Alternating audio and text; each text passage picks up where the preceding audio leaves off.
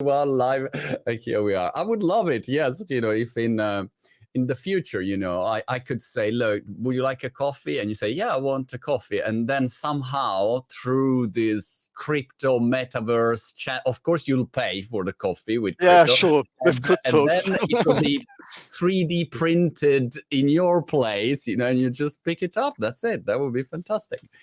I don't know if it will happen. UP Hour speciale crypto è organizzato da UP Gang e Marco Montemagno in collaborazione con Leontech. Con una diversificata gamma di oltre 800 certificati quotati in Italia, Leontech offre soluzioni di investimento adatte ad ogni risparmiatore. Visita il sito certificati.leontech.com, esplora un universo di prodotti e seleziona quelli più adatti alle tue esigenze. Leontech, tecnologia ed innovazione al servizio del tuo portafoglio. The crypto payment is already happening. That's what we know. And Tino, you work in Leontech for how long? Very long, actually. Leontech was founded in 2007, September 2007, and I'm there since June 2008. So almost 13 years. Incredible. And what's your relationship with the crypto? When did you start to be interested in the crypto world?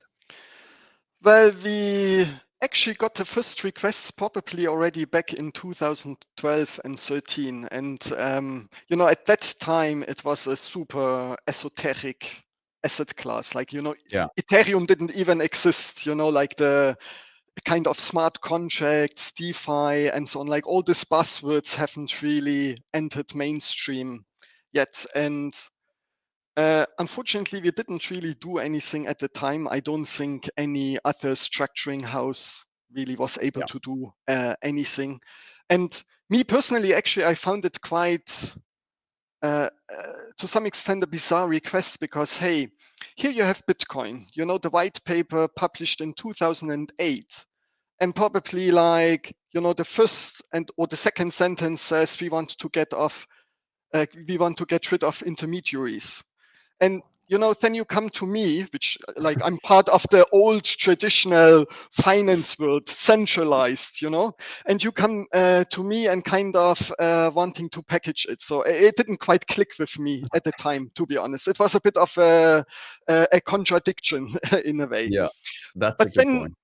We really started back in 2017 to look how can we trade it, you know, how can we document it, what is the regulatory landscape, what can we do, what can't we do. And we effectively launched products end of 2017, which was the perfect timing because like shortly afterwards we had like the what's called the crypto winter, you know, the market crashed. So we still managed to get quite a bit of traction. Even then in 2017, quite a bit of traction for those products. But, you know, in 2018, 19, the markets didn't really move. There was not a lot of interest. There was a lot of negativity also because of the ICO scams, which were flying around and so on. And well, then I basically left Leontech for a year. I came back in this year, April 21, to rebuild a bit the crypto offering. And this year we actually have expanded quite a bit our universe. We now have 22 crypto assets on which we make products, mainly Delta One products, but also what we call actively managed certificates. And it's also going. What are Delta One products? So Delta One products are effectively securitized products of a single crypto or basket of crypto. And the advantage why you would want to buy a Delta One is to give you access to the market while still benefiting from a financial product which you can hold in your bank, so you don't have to, you know, go to one of the crypto exchanges. You don't really have to deal with like this concept of wallets and private keys and how do you secure your private keys and so on. You basically trade it like a stock or a bond, and you can do this in your, you know, whatever HSBC or wherever you bank, and you just can trade it as a normal asset. And basically, some of these products are sort of like an index fund in some case, like that you have different crypto and you can buy a product that get together, I don't know, Bitcoin, Ethereum. So you have exposure to this, these and assets actually, in a sort of index fund. We do actually two types. You can, decide a static basket and you say, I want to buy 50% Bitcoin, 50% Ether, something like this. That's one group, so it's static. We don't touch it. We don't touch the product afterwards. And then the second group is what we call actively managed certificates. There you actually can discretionarily manage a portfolio of cryptos. We securitize it, and you can then distribute it, to your clients. But the important part is that, you can always amend the composition of that. And that's quite popular, actually.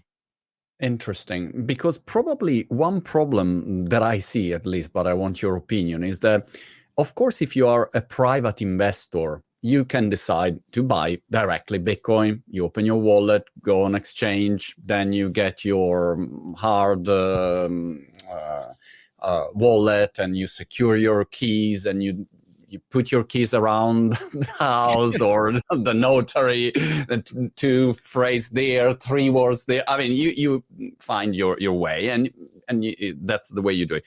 But often when I speak with companies or big companies, it's impossible for them. So they need an easier way to, they would love to invest at least a percentage, maybe a little percentage of their balance sheet or whatever is their investment strategy. But often they have no idea how they can do it easily. So it takes time and they need a very easy way to invest in crypto. So my feeling is that all of the ETFs or financial crypto products will open the doors to a huge amount of capital. That's my feeling, but you need this kind of easy of access. Look, companies really have the problem they can't easily interface crypto exchanges, which are often sitting in some obscure place, have very low regulation and so on. And of course, I'm not talking about the Coinbase or Kraken, etc. And for them, having like a instrument by a regulated entity, we have a rating, we have a big capital base, etc. That helps for sure. That helps. And to your last point, Germany just published a law, maybe in August, where all the alternative investment funds can now invest up to 20% in crypto-related products. And of course, that makes it a lot more interesting. So also the regulatory landscape has to follow a bit for those companies to invest. It's of course, we as a product provider have to do our part, but also the regulation must allow for those types of investments. Definitely. If I buy, Tino, a crypto financial product certificate, for instance, like Leontech certificate, what's the premium price that I pay instead of, because I imagine that if I buy directly Bitcoin, I have, let's say, a cost associated and a risk associated, a custody cost, whatever it is, and a risk associated that I have to manage. So if I don't have that, I will have the possibility to let's say outsource that cost to a partner, and I have to pay for that. So I wonder what's the percentage if someone is interested in a certificate. What's the percentage, the kind of premium price that you have to pay to access to this instruments? So for example, in Switzerland, we typically charge a management fee or administration fee for making sure that everything is securely stored, etc. And that's round about 1.5% per annum. Okay, all right, got it. Another question that I got is how does it work? When you design this kind of product, how does it work? Do you, if I want Bitcoin, exposure to Bitcoin, for instance, you go on the market, you buy Bitcoin. So it's a one-to-one relationship. Yeah. How does it work? Yeah. So effectively, we issue a structured product or a certificate. So we have a liability vis-a-vis the investors. And to hedge ourselves, we will interface with exchanges or liquidity providers to build our corresponding hedge position. So it's typically a one-to-one relationship. And then, you know, the fees we've just discussed before, they basically trickle out periodically. So it, in that sense, it's actually a quite simple setup. But again, the advantage for the investor is that, you know, he doesn't have to get onboarded with an exchange. He doesn't have to set KYC, up a wallet. Yeah, he doesn't. Yeah, he doesn't have to deal with the private keys, which, you know, to me, it's also maybe even a bit of a generational problem. There is a bit of a barrier of entry. One is a knowledge base. You know, how do you secure your private keys? Do you buy, like, you know, say a little Ledger X to secure it at home, or, you know, things like this? There's sometimes also a bit of a language barrier, particularly also for the, you know, the traditional bankers. I mean, yield farming. You know, what does that mean? Actually, for someone who doesn't come from finance, it probably makes a bit more sense. They probably grasp it much quicker. But, you know, for people who have been in the industry, like asset managers, and want to just get exposure to it in the most simplest way, then, you know, investment products, securitized products are probably the easiest way. Yeah, easiest way. And maybe this is also the reason why there was a huge interest when in US they've approved the first ETF. And because they said, oh, wow, now it is ETF, but the market will jump in. But as soon as it came out, the tech, the most tech people, the crypto savviest people started to say, well, be careful, because this is a futures ETF. Mm. It's not, let's say, a cash ETF. Can you help us to understand the difference? Yeah, so effectively, a future can trade at a premium or a discount. And at the moment, the futures typically trade at a premium to spot. So if I would want to buy exposure through a future for the same monetary amount, I wouldn't be able to buy the same quantity, right? If I have $100, I go to the spot market, I can buy Bitcoins for $100. So say if Bitcoin would be worth $100, I buy 1 unit.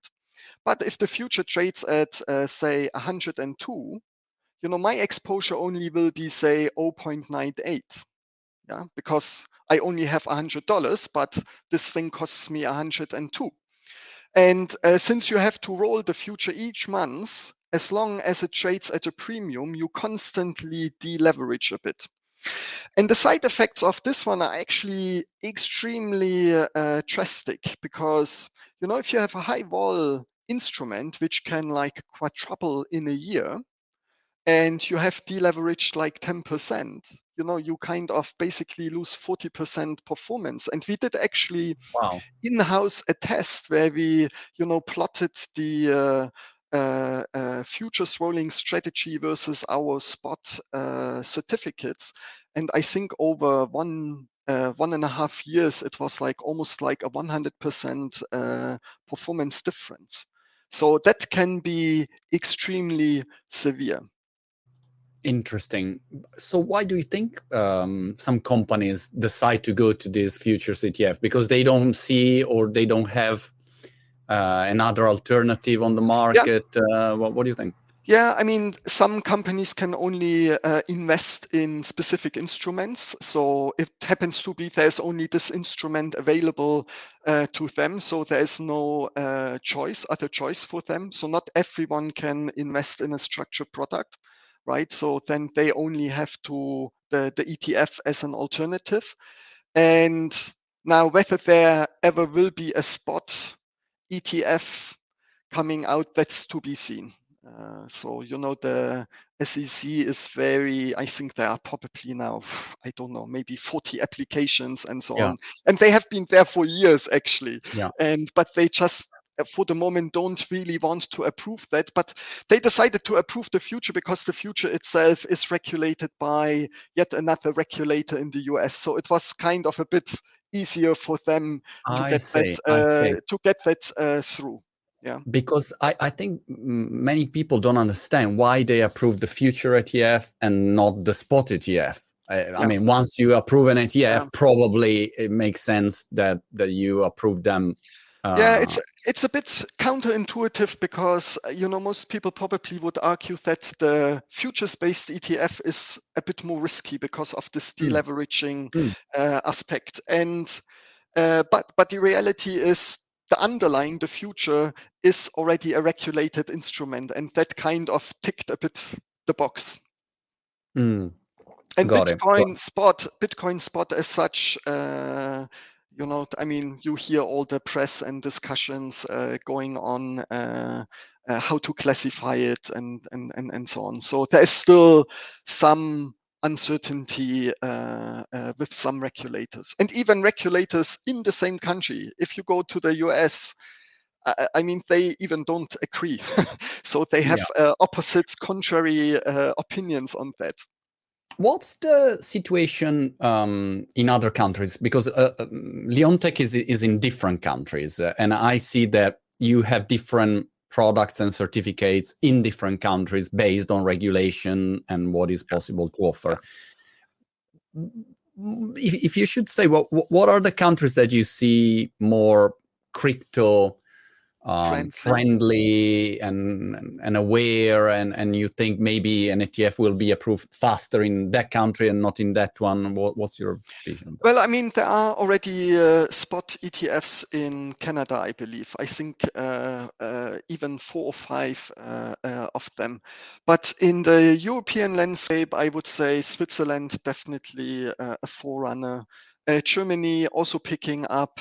In Asia, Singapore is trying to open up the crypto markets. So those are probably very strong countries for that, and where we also offer products. One always has to differentiate then also between retail offering and, you know, offerings to professional investors that then also can sometimes differentiate within a country. But here at least Switzerland and Germany are very proactive, actually. I've been chatting with Revolut, the bank, the fintech modern bank, and it was interesting because in this moment, for instance, they give you the possibility to trade, to buy Bitcoin, Ethereum, and other cryptocurrencies if you are a personal investor, but not if you have a business account. So, or also PayPal at the moment is similar.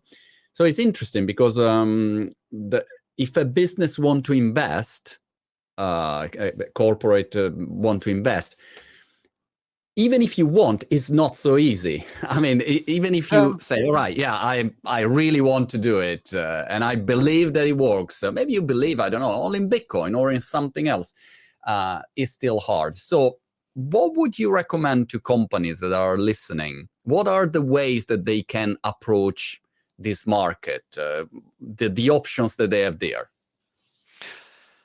I mean, of course, I have to say Leontech's structured products. Leontech, okay. No, I mean, ETFs, ETPs are all options to them. And typically, because they are custodized in traditional banks, they should also flow very easily in all the accounting systems. The problem with going, say, to a Coinbase, Kraken, you know, they are not yet fully integrated in like all the accounting systems, etc. Even for the fund world, you know, like a fund has to do like a daily NAV calculation and wants to calculate the daily management and performance fee. And if you have like your assets in a wallet, it doesn't really integrate well from a system point of view. Whereas if you hold it in a traditional bank account, because it's a securitized instrument, you know, that just will flow naturally as shares and as bonds, etc. Yeah. So for companies, probably the easiest way is to get exposure in securitized format, obviously preferably with a regulated rated entity such as Leontech. And yeah, that is one access route. And what do you think will be the next steps if we meet again in a couple of years, which is a long time to predict in the crypto world in general? But in a couple of years, we meet again and say, Tino, so what's the situation? What's the adoption? And probably I can imagine the adoption will be largely increased. What will be the drivers that will determine a better, bigger adoption of this crypto product? Well, I mean, yes, I do agree also that the adoption will increase. I think it depends a bit like on all the different use cases which you can design in the crypto space. You know, DeFi is now one of the prominent use cases.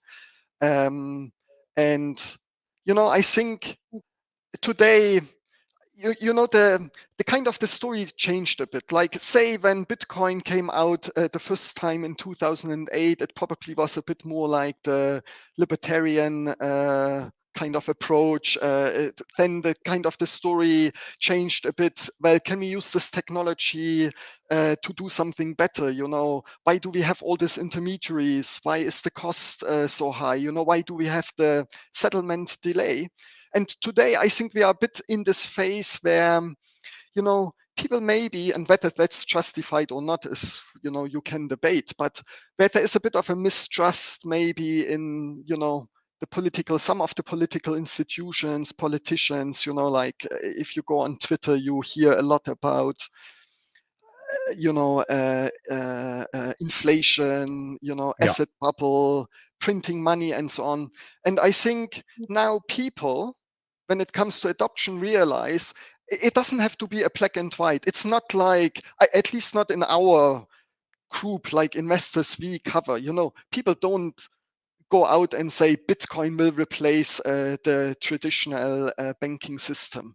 But I think we are at the point where people say, well, you know what, actually both can coexist and they are competing. And this competition is actually quite good because, you know, I mean, there is a bit of a threat on the crypto side for political institutions, and maybe they have to adopt a bit and you know, find different strategies.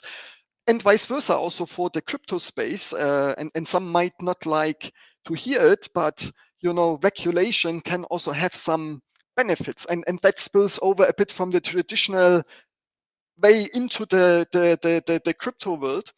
And I think that's good from an adoption point of view. I think people today are still maybe a bit scared, particularly when it comes to DeFi. It's quite complex, you know, it's to some extent not intuitive, but with a bit of regulation, I think it will go much more into mainstream. And at some point we will arrive where we don't even think about crypto and blockchain technology behind. Who honestly today understands how money travels around the world? We just don't think about it. So, you know, at some point, naturally, it will go into this fashion where you just accept the fact it somehow works. Right. Yeah. That's a good one. Of course, then, you know, when you really have main adoption of cryptos or blockchain technology. Definitely. And I say I always track the chart of adoption, and the crypto adoption is crazy fast. It's faster than the internet adoption. So if it keeps going like that, we're talking about billions of people, not you know, small numbers. I mean, just to give you actually some numbers, because I had to look this up for a different talk. Yeah. DeFi protocols, you had probably end of December 19, there were like maybe $600 million dollar equivalent associated with DeFi protocols. Yeah. Now, a year later, it probably was close to, I don't know, 180 billion, something like this. You know, I mean, that's a crazy factor. And even, and that this is December 20, and now we are not even December 21, but we are probably today like at close to 250 billion. So you went from, you know, 600 million to 250 billion. That's a massive increase and a massive adoption. Exponential at its best. Yeah. You've been talking about DeFi, and this morning I was just going around and playing around this with this DAO, which is called Friends with Benefit. It's a DAO project, and it's a sort of club. And to enter in this club, they say, all right, you need to buy, if you want to read this newsletter, you need one FWB token. And I say, all right, cool, let's get the token. And so they redirect me on Uniswap, and Uniswap doesn't have the token, but you can import the token, and then you can buy the token. And by the way, like it's, I don't know, $300 to read the newsletter, which is kind of unusual. Usually newsletters are free, or yes, on Substack you pay, but you pay $9 a month, you know. Anyway, every time that I go on some DeFi platform, I always think how this thing works. I don't understand. I really don't get it. And that's also what I meant actually before when I said a bit, you know, there is a barrier of entry. This knowledge is actually a bit missing, and I don't find it intuitive either. Like the, you know, the interfaces and so on are extremely complex. Yeah. Maybe it's because, like, you know, the first people who use it are typically the nerds, so to speak. And but that's something which needs to, you know, to be improved. But I guess, you know, if you look at very early banking applications, they probably were also not easy. Yeah. And now you have, like, you know, after 20 years, they kind of know how to optimize those applications. Absolutely. And the same you have with some exchanges, you know, like if you would want to trade futures on some of the stock exchanges, it's extremely cumbersome. You know, you have to transfer money in. You then, in order to have like collateral, you know, you transfer it into cryptos. Then you take the cryptos and you need to transfer it into different pots. And I'm, you know, wondering myself, wow, that's like not very user friendly. Yeah. And that's also prevents people from doing certain things. And that's also why, you know, at some point, and we are not at the moment in, you know, we don't participate in DeFi activity, but why it also might make sense to securitize this one. Because, you know, that's the easier access. I then again, I'm buying something which is like almost like a share lookalike, and I don't really have to care about all the tech behind it. That's a good point. And what about NFTs?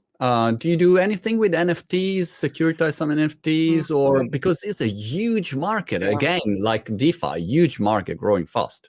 Yeah, so not at Leontech, but I do think it has like a big potential. Maybe not necessarily for, you know, pictures and so on, but I think like for identity. But also for real assets like real estate and so on, that could play a major part. But realistically, for our client base, that's not yet what we see as requests. I think most of the people approaching us at this point in time, they want to get exposure to a few crypto assets. And frankly speaking, the top ones by far are Bitstamp and ETH. Also, we have like many more crypto assets and also different business cases. But, you know, this is kind of what people see so in the news, what they understand a bit, and they feel most comfortable with. And then everything else, like, you know, the various DeFi tokens and, you know, the Chainlinks or Filecoin for data and so on. That's all a kind of almost like a niche at this stage, at this point in time. For doing your job, Tino, what kind of university or study people should do? I was curious about it. I don't think you need a particular degree for it. I think you just need to have the interest for it. I think the most difficult part actually is to really keep up with like all the changes, because to me, this crypto world is like on, when you have the videos and you can go on fast forward. This is a bit like how cryptosphere is. It's like every time there is something new, and there are so many competing coins, and they are competing for specific reasons because they want to, eliminate an inefficiency.